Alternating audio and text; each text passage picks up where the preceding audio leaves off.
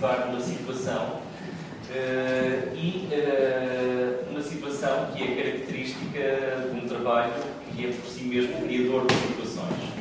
Um trabalho que tenho acompanhado uh, e um trabalho que sempre me criou desafios, entre os quais este de estar aqui convosco, a partilhar algumas leituras e algumas palavras Uh, procurando aproximar-me de uma conferência objeto, uma conferência que faz parte da própria situação em que nos encontramos, juntos, aproximando pessoas criativas para utilizar um dos eh, textos existentes nesta exposição, ou procurando fazer uma leitura improviso, em que no vosso poder de textos meus escritos anteriormente sobre o trabalho de Francisco, em que me vou socorrer das palavras que, pelo facto de estar convosco, me vão surgir em que me vou socorrer de textos de, de um escritor que, que, gosto de partilhar com uh, todos quantos conheço, uh, Franci Pons,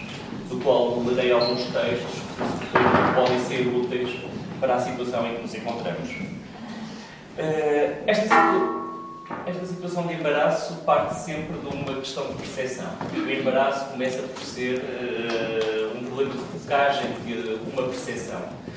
E uh, todo o trabalho que o Francisco tem uh, criado ao longo destes últimos anos confronta-nos com situações de percepção em relação a objetos, em relação a materiais, em relação a espaços Uh, confronto esse que não é propriamente um confronto difícil, mas chama-nos a atenção para a elementaridade das coisas existem para além daquilo que podemos dizer sobre elas. E daí, digamos, o primeiro desafio, o primeiro paradoxo de estar aqui convosco a trocar palavras uh, sobre coisas que sabemos que ficam sempre aquém ou além daquilo que as palavras possam dizer sobre elas. O que, no entanto, não é uma impossibilidade, é pelo, pelo contrário um desafio, uma tentativa. E uh, se as palavras são sons, esta conferência vai surgir também como um sistema de sons, uh, como, como, um objeto, uh, numa situação espaço-temporal onde eu me encontro aqui, rodeado por todos vós, rodeado pelos sons que todos nós ouvimos, rodeado pela, pelos eventos que acontecem. Um evento diz-se que é algo que acontece num intervalo de tempo, num espaço preciso. É essa precisamente a situação que nos encontramos, um evento que tem uma duração, uh, num intervalo de tempo que nós podemos decidir continuar, ou num antes em que nós situemos leituras passadas, memórias que nos possam vir à cabeça, ou num depois, com uh, aquilo que possa perdurar o facto de estarmos aqui uh, em coincidência. Eh, de um fragmento ou de um intervalo de tempo que nos possa venir aqui, uh, eu gostava de, de, chamar a atenção para alguns dos segmentos que encontramos uh, na visita à exposição que temos agora a ocasião de ver. fragmentos ou segmentos de linhas, linhas que se convertem em linhagens, uma linha que pode deixar de ser uma evidência física para passar a ser uma memória ou uma história. A palavra linhagem é bastante interessante pelo facto de precisamente uh, corresponder àquilo que em francês às vezes chamam um ovalize, uma palavra mala, onde nós podemos meter o antes ou depois dessa mesma linha. E sabemos que as linhas não acabam. As linhas só acabam aparentemente pelos muros de um espaço, uh, pela, pelos limites de uma folha de papel, uh, mas que podem internamente continuar tal como existem uh, no mundo em que nós vivemos. As linhas são, de algum modo, categorizações da realidade. E, quando nós lhes chamamos linhas, são muitas vezes categorizações empobrecedoras de uma realidade. Por isso mesmo, o facto de encontrarmos nesta exposição várias linhas, uma poderá ser uma linha vertical, que uma garrafa se cola e que vibra e que nos traz a nota de um Mi, outras poderão ser linhas que interceptam cantos de um espaço e que nos enviam para o além desse espaço, ou para o aquém desse espaço, continuam antes e depois daquilo que é um canto. E o que é um canto é precisamente o, o sítio onde duas linhas acabam por coincidir.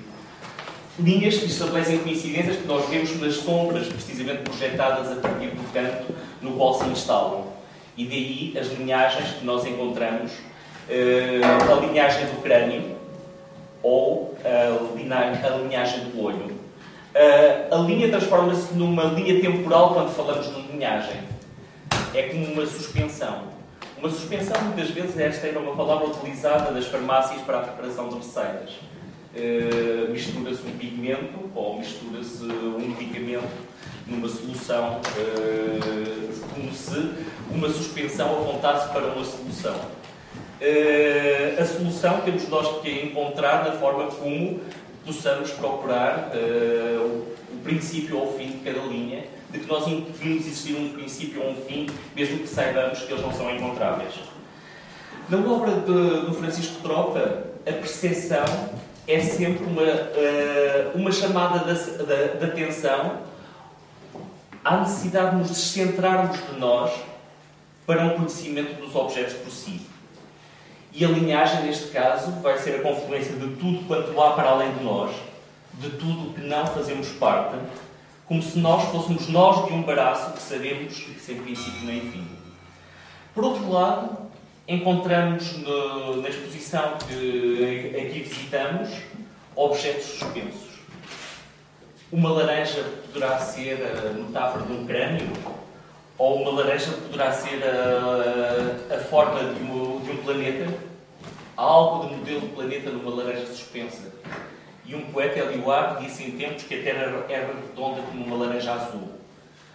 Por outro lado, a azeitona sabemos que uh, é um conceito que faz parte de uma história de, de uma palavra chamada Mediterrâneo e é um conceito que mirra, enquanto mirra de azeite, quando fogo de um Mediterrâneo, que é sempre memória e história de um sol e de um mar. Uma laranja e uma azeitona juntas, suspensas numa linha, numa linhagem espaço-temporal, são também o confronto com uma escala. E o confronto também com uh, a circulação a que elas convidam pelo facto de elas próprias rodarem em torno do eixo que as suspende assim como nós rodamos em torno dos objetos presentes nesta exposição, assim como vocês entram em translação em relação a mim ou eu entro em rotação em relação a vocês, a partir da situação física e temporal em que nos encontramos. Temos uh, nesta exposição também projeções de desenhos, de desenhos a que podemos chamar cubos, cubos que em si rodam e que nos colocam precisamente sobre esta questão do, do que há para além de nós quando rodamos em torno deles ou quando eles rodam numa rotação. A rotação e a translação são dois conceitos operativos na obra do Francisco Troca. E são dois conceitos que nos devem alertar para o que é uma ilusão centrípeta da nossa condição no espaço. Os espaços não existem em função de nós. Mas os espaços existem porque nós neles nos movimentamos e melhor os conheceremos se tivermos a disponibilidade e a generosidade para os descobrirmos independentemente de nós. Por outro lado, é esta ilusão centrípeta, nós poderíamos contrapor uma espécie de sabedoria centrífuga. Precisamente um equilíbrio entre a noite e o dia de que somos o eclipse. Ou a sombra, as sombras que encontramos nestas salas. As sombras de um cubo que roda, as sombras de uma laranja, as sombras de um ângulo num canto, numa esquina do espaço. Tudo isto me leva a, a textos que, que em tempos e que, e que sempre, de motivos nem sempre evidentes, uh, aliei à obra do Francisco. Francisco Ponge escreveu um primeiro livro de, poemas que se intitulava O Partido Tomado pelas Coisas. E Francisco Pontes alertava no partido tomado pelas coisas para o facto das coisas poderem tomar partido independentemente de nós. Para o facto de ser necessário, por vezes, nós esquecermos as palavras pelas quais nomeamos as coisas para conseguirmos criar outras situações de interpretação das coisas que nos rodeiam. Ponge escreveu sobre coisas muito, muito simples. E escreveu sobre coisas muito, muito complexas. Mas não há complexidade sem simplicidade. E a criação, ou aquilo a que os gregos chamavam poética, é precisamente um exercício sutil de tradução de qualquer complexidade em simplicidade. Dizia Pons que o objeto é a poética. E com isso citava a frase de um amigo seu, eh, Jorge Rack, um dos primeiros aventureiros cubistas eh, do início do século. Dizia Pons que a relação do homem com o objeto não é de todo apenas de posse ou de uso. Não. Seria demasiado simples. É muito pior. Os objetos estão fora da alma, é certo. Contudo, eles são também os fusíveis do nosso juízo. Trata-se de uma relação no acusativo. No acusativo, que é precisamente essa voz que no latim ou no grego nos leva para fora de nós, nos leva para alguém com quem falamos. As palavras que precisávamos de declinar para estar com alguém e para as fazermos chegar a alguém. As palavras dirigidas precisamente a alguém. Continua Conge dizendo que o homem é um corpo esquisito, que não tem o centro da gravidade em si mesmo. A nossa alma é transitiva. Precisa de um objeto que a afete, como seu complemento direto, imediatamente. Trata-se da doação mais grave. De modo algum da ordem do ter, mas do ser. O artista, mais que qualquer outro homem, recebe esse encargo acusa o golpe. O golpe de que uh, Ponge nos fala é o golpe que qualquer um de nós pode sentir perante uma situação que envolve o ver, que envolve a percepção que ao ver se encontra associada, mas que envolve a evidência das coisas do mundo em que nos encontramos. A evidência das coisas de que Ponge dizia Uh, em relação a uma laranja, por exemplo, se tratava de uma consciência amarga. Uma consciência amarga em relação ao tomar partido perante uh, a evidência que um objeto possa ser. Dizia Pons que não é um dizer que baste sobre a laranja ou ter lembrado a sua particular maneira de perfumar o ar e de deliciar o seu carrasco é preciso pôr o acento na coloração gloriosa do líquido que daí resulta. E que melhor que o sumo de limão obriga a laringe a abrir-se largamente para a prolulação da palavra, como para a ingestão do líquido, sem nenhuma careta apreensiva por dentro da boca, uma vez que ele não faz com que as papilas se arrepiem. Além disso, fica-se sem palavras para confessar a admiração que merece o invólucro deste terno, frágil, e róseo balão oval. Nesse espeto mata borrão, nesse espeto mata borrão úmido, cuja epiderme é extremamente fina, mas muito pigmentada, acerbamente sápida, é suficientemente rugosa para prender dignamente a luz na perfeita forma do fruto.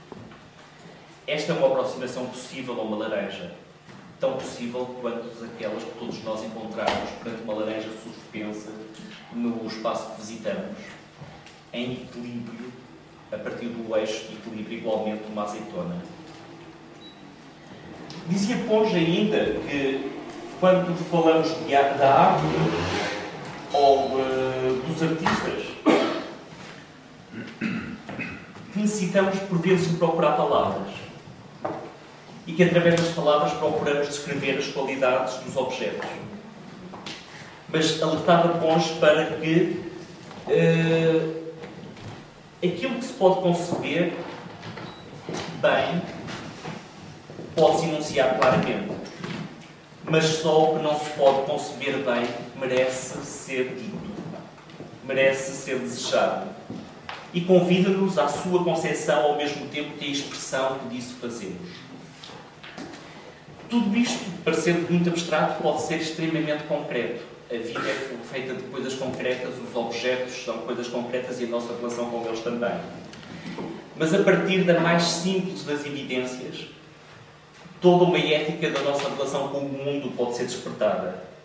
É o que acontece com um dos mais maravilhosos textos que Pons escreveu, um texto sobre o que é a concha. Uma concha é uma coisa pequena, mas posso desmesurá-la recolocando-a onde a encontrei, poisada na extensão da areia. Porque então apanharei um punhado de areia e observarei o pouco que me fica na mão, depois de quase todo esse punhado me ter fugido pelos interstícios dos dedos. observarei alguns grãos, a seguir cada um deles. E nenhum desses grãos de areia nesse momento me continuará a parecer como uma coisa pequena. E em breve, a concha formal, essa concha de ostra ou essa tiara arrastada ou esse canivete, impressionar-me-á como um monumento enorme, ao mesmo tempo colossal e precioso, algo como o tempo de Angkor, Samaklu ou as pirâmides, com uma significação muito mais estranha que esses demasiado incontestáveis produtos de homens.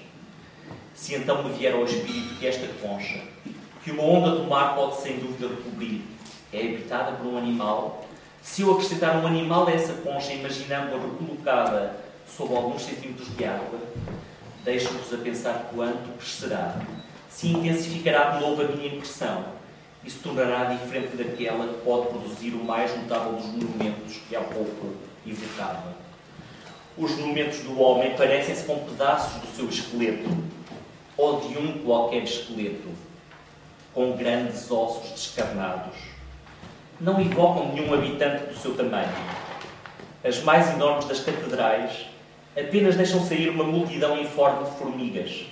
E mesmo a vivenda, o mais suntuoso dos castelos feitos para um só homem, são ainda melhor comparáveis a uma colmeia ou um formigueiro de numerosos compartimentos do que a uma concha.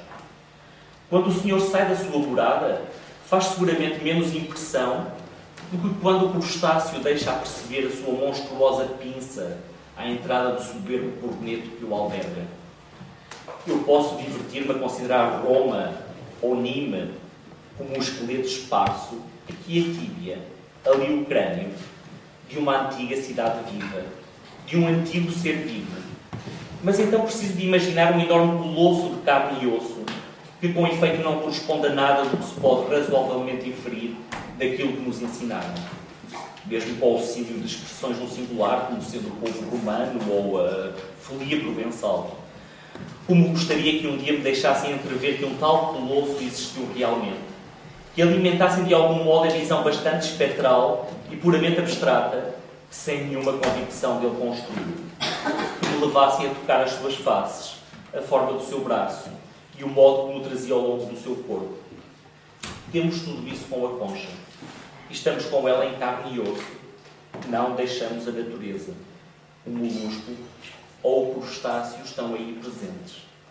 Daí uma espécie de inquietação que duplica o nosso prazer.